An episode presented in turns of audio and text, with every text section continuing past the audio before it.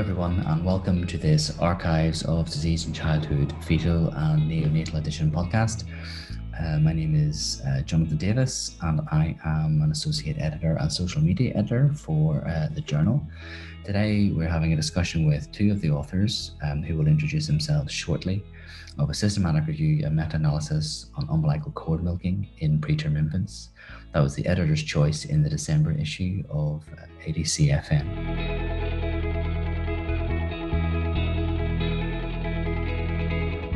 So to start off with, I'll just get you to introduce yourselves. So I'm Dr. Haribalakrishna Balasubramanian. You know, you can call me Hari. I'm one of the consultant neonatologists at uh, Surya Hospitals, uh, Santa Cruz in Mumbai. This is one of the largest uh, tertiary level NICU in the Western India, with almost 100 uh, uh, beds of which 30 to 40 beds would be level 3 mm-hmm.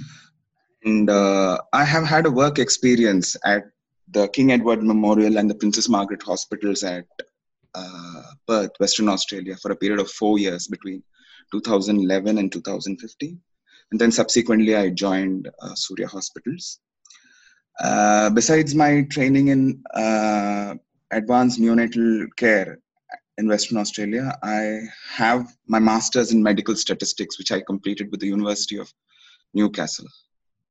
That's that's wonderful, and I believe you have one of your co-authors there with you as well. Myself, uh, Dr. Anitha Ananthan. Uh, currently, I am called as Anitha Haribalakrishna, and uh, myself, I am uh, working as associate professor uh, in the Department of uh, Neonatal Pediatrics in uh, Medical College and King Edward Memorial Hospital, Mumbai. This is one of the largest tertiary care uh, municipal uh, hospital, government hospital, and um, I work here for the past uh, uh five years. Previously, um, I was work. I also uh, worked with my uh, partner, that is Dr. Hari himself, in Perth, and I got trained in neonatology from Perth as well. Okay, well, thank you both very much for um, joining us on the podcast. Uh, today we're going to discuss your your systematic review and meta-analysis on umbilical cord milking in preterm infants. We mentioned this uh, paper in the uh, previous podcast uh, where Ben Stinson and I discussed the, the, highlights from the print issue, and I believe this paper is the editor's choice, which means it is uh, open access uh, for people to uh, download and, and, engage with. So, just to get straight into it, um, what we do with the, the separation of, of babies and mums at birth is seems to be uh, a, a, point of, of, of, of ongoing research interest and controversy. Um, and your systematic review and meta-analysis certainly adds uh, some meat to that that discussion. Um, could you both one one or both of you just outline the the evidence um, that has got us to this stage. I mean how did how did we arrive at, at, at this point in in understanding the evidence? Um, uh, why did you come to choose this topic? And, and really what has brought us in terms of the evidence to this point? Uh, thanks jonathan. Uh, uh first of all delayed cord clamping you know had already become the standard of care for vigorous term and preterm neonates, uh, particularly the Australian placental transfusion trial and the systematic review by Fogarty et al., which quickly followed up this trial, demonstrated an important survival benefit in premature infants by delayed cord clamping. However, the big question remained was, is it going to be feasible to implement delayed cord clamping in premature infants. Now, evidence shows that close to around 60% of the neonates which are born less than 32 weeks of gestation and easily around 90% of, of the neonates that are born less than 29 weeks of gestation are going to need resuscitation at birth. So the other option, the umbilical cord milking, which has been explored in previous studies and being touted as uh, a quicker option to allow placental transfusion without interrupting the early initiation of resuscitative efforts.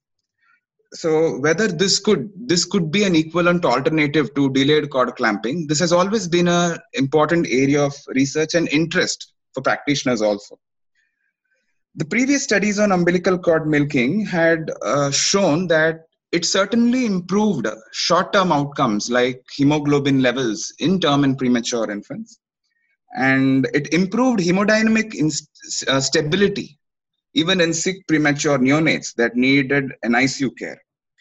But the, this effect was typically shown in very premature or at the most moderately premature infants. Most of the clinical studies were also not powered for important clinical outcomes, important short term morbidities, and definitely not for the long term outcomes in uh, premature infants. Also, there was an indication from uh, experimental research that rapid increases in blood volume from umbilical cord milking could make these uh, immature brains, especially the extremely premature brains, susceptible to intraventricular hemorrhage, severe intraventricular hemorrhage. Previous systematic reviews addressing, specifically addressing umbilical cord milking, they, they showed that uh, cord milking certainly reduce the transfusion needs, to an extent reduce the incidence of uh, oxygen requirement at 36 weeks post-menstrual age, possibly a reduced incidence of intraventricular hemorrhage, and also an indication that it could improve long-term neurodevelopmental outcomes when compared to delayed cord clamping. While the previous systematic reviews uh, included around seven to eight studies, we witnessed, I mean, we observed that uh, between 2015 to 2019, there were at least 10 newly published RCTs, clinical trials on umbilical cord milking.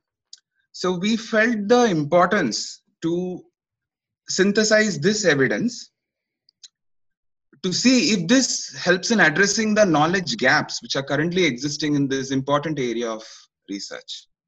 So that is how we uh, arrived at this thought to conduct a systematic review focusing on umbilical cord milking in premature infants and specifically looking at their effects when compared to uh, delayed cord clamping. And also focus focus our uh, focus our observations on important clinical outcomes in neonates rather than the short term outcomes.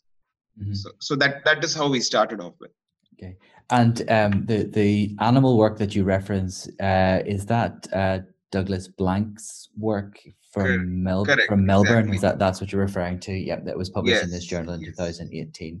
We'll make sure there's Correct. a reference available for people to read that. Um, so let's appreciate that that background. Um, so uh, perhaps uh, uh, Anitha, you could just explain or outline the, the methods that you used um, to to uh, analyze the, the available studies and, and, what you did to arrive at uh, some of your results. Uh, thank you, Jonathan, for the question. So uh, coming to the methods, um, we used the uh, guidelines from uh, Cochrane uh, Neonatal Review Group, um, Center for uh, Reviews and Dissemination, and PRISMA statement, that is preferred reporting items for systematic reviews and meta-analysis. we included randomized um, control trials, which um, compared umbilical cord milking with delayed or early cord clamping and uh, the preterm infants who were um, less than 37 weeks of gestation um, were included in our review. We analyzed um, uh, two particular groups, one is uh, intact uh, cord milking versus early cord clamping. Similarly, intact cord milking versus delayed cord clamping, because delayed cord clamping is already a published and um, well-known uh, um, topic. And second uh, comparison was cut umbilical cord milking versus early cord clamping Similarly, cut umbilical cord milking versus delayed cord clamping. Uh, our uh, outcomes included all-cause mortality, then uh, intraventricular hemorrhage, especially um, grade 3 and grade 4 uh, hemorrhages, and uh, necrotizing enterocolitis, especially the definite necrotizing enterocolitis, then retinopathy of prematurity, which needed treatment, was, was emphasized, and periventricular leukomalacia, then the need for uh, packed uh, red blood cell uh, transfusions, And also other outcomes which we um, found, we analyzed were uh, the need for phototherapy, uh, the duration of hospital stay for these uh, babies, then uh, patent ductus arteriosus, the presence of PDA in these babies, and also uh, not to forget, we also look for the long-term neurodevelopmental outcomes. And and actually around 16 RCTs in our um, review we are having this in that cord milking and uh, we included studies where uh, cord milking was performed after the cord uh, was clamped and cut. And this uh, was labeled as cut umbilical cord milking. We had around three RCTs where cut umbilical cord milking was included as the intervention Okay, th- thank you, Fanta.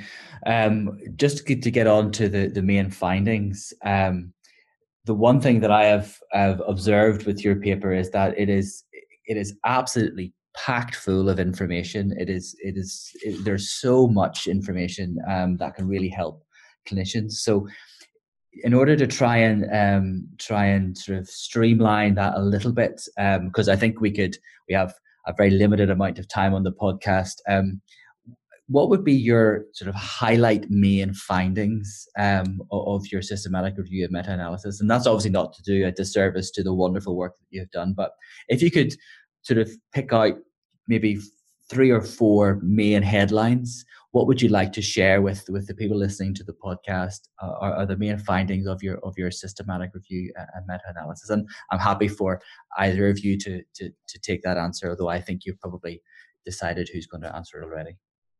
Yeah. Thanks, Jonathan. So uh, basically, the pre-specified outcomes were separately assessed for both the comparisons, which Anitha had already described. That was the cord milking versus delayed cord clamping, and the other one being cord milking versus early cord clamping. So when we looked at the first comparison, the most important one, the cord milking versus delayed cord clamping, we found uh, the, the, the only thing which was concerning was that almost twofold increased risk of severe IVH in the cord milking subgroup when compared to delayed cord clamping. Now, these findings were quite contradictory to what previous studies and what previous systematic reviews, at least two or three systematic reviews, had reported. So, we found that this was primarily attributed to the recently published pre-mod 2 trial by Dr. Katheria and co-authors, which in fact which contributed to almost 50% of the infants included in this comparison we had around 718 infants for this comparison the cord milking versus delayed cord clamping of which easily 474 came from this trial so this trial had shown that there was a 16% increase in the absolute risk of uh, severe intraventricular hemorrhage in the 23 to 27 week subgroup because mm. of hmm. severe IVH and it was basically this study was basically terminated for the same reasons since it picked up a signal of harm so this was the main finding as far as the first comparison was concerned. The other one the other comparison being umbilical cord milking versus early cord clamping. In this comparison we found that the only effect that we found was that umbilical cord milking significantly reduced the incidence of packed red cell transfusions one could easily argue that what's the relevance of this comparison, comparing umbilical cord milking with early cord clamping? In the current era, where we know that delayed cord clamping is the standard of care and early cord clamping is no longer considered physiological, so we felt that it was important to even realize that umbilical cord milking did not offer anything in addition to early cord clamping as far as important clinical outcomes were concerned so we've, and our systematic review also picked up the same finding. So it was important for us to look at both aspects, both the cord milking versus delayed cord clamping, and also the cord milking versus uh, early cord clamping to assess, to have an unbiased assessment of the efficacy and safety of cord milking. And the other limitation was none of these studies uh, comparing umbilical cord milking versus early cord uh, clamping had reported on neurodevelopmental outcomes and only two studies from the delayed cord clamping group had studied long-term neurodevelopment So even though we started to, we we intended to look at long-term neurodevelopmental outcomes, there was not enough information on this. Okay. So I suppose that that actually brings me to sort of uh, my last question in that what is next in your in your collective view? Um, you mentioned at one point in the, in the study that the some of the evidence is of, of a lower quality. So what what what studies do you think are are now necessary? Do is it still efficacious to do cord milking and look at long term studies or is the are the short term risks too too great? Um, uh, and and what what should come next in this in this story of of of the umbilical cord? We we assess the grade of evidence. Uh, it was a formal assessment of quality of evidence using the grade recommendations.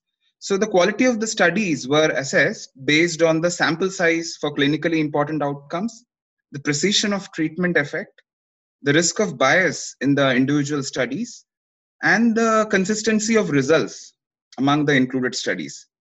So based on these factors, we found that the quality of evidence was low for most of the outcomes that were analyzed. Uh, most studies, except the PREMOD2 trial, had sample size of, almost, of less than 100 and primarily studied short-term outcomes. Uh, the blinding of participants and outcome assessors was not feasible in most of the studies given the nature of the intervention. Most importantly, there was limited information on extremely low birth weight infants and non-vigorous infants that would need resuscitation. A group which is of importance to study the benefits of any placental transfusion strategies.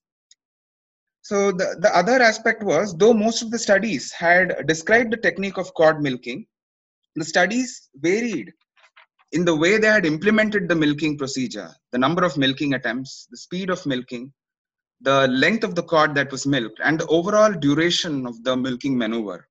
Few studies had also allowed for cord refill uh, between the milking maneuvers.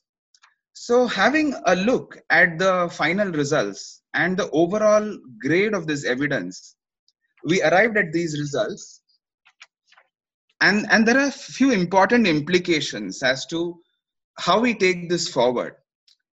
While we did the systematic review there were at least 15 trials. We identified at least 15 clinical trials that were ongoing and we had listed that in the supplement also. So there's going to be scrutiny. There's going to be scrutiny in most of these trials if they are going to include very premature infants. And if you're going to talk about mature infants, where apparently we think that umbilical cord milking may not cause much harm, it would be important to demonstrate. In fact, the future of umbilical cord milking in that group would be largely dependent on what we find in terms of long term neurodevelopment when compared to delayed cord clamping. Again, when we looked at, when we see umbilical cord milking, it's most of these studies had included vigorous infants. So the future trials should actually be studying umbilical cord milking in non-vigorous infants. Yeah. Again, the ethic, ethicality, the consent, the issues with crossover, the issues with treatment fidelity, these are going to be important issues in assessing the effect of umbilical cord milking versus delayed cord clamping in such trials. So the conduct of trials is going to be quite challenging but the end of it i mean we all believe you i and anitha we all believe that it's very important for such trials to measure what they actually intend to intended to measure what they started out to measure actually mm, yeah. so these are going to be the issues that we need to be addressing and of course there are going to be challenges you know in these kind of studies and assessment of this placental transfusion strategy yeah Absolutely, I'm, I'm, I'm very well put. Um, well, thank you, thank you both very much for a very interesting uh, discussion. Um, uh, uh, as always, uh, people who are listening to the podcast can interact with the, the podcast by retweeting or commenting on social media via the, the archives Twitter handle, which is at ADC underscore FN, uh, and with my own Twitter handle at Jonathan underscore Davis3. Um, there are details of the author's uh, email addresses on the, the papers, and I'm sure they'd be more than happy to answer any, any of the questions. Um, so I thank you both very much uh, for the, the opportunity. Yeah, thank, Thank you. Thank you. Thank you.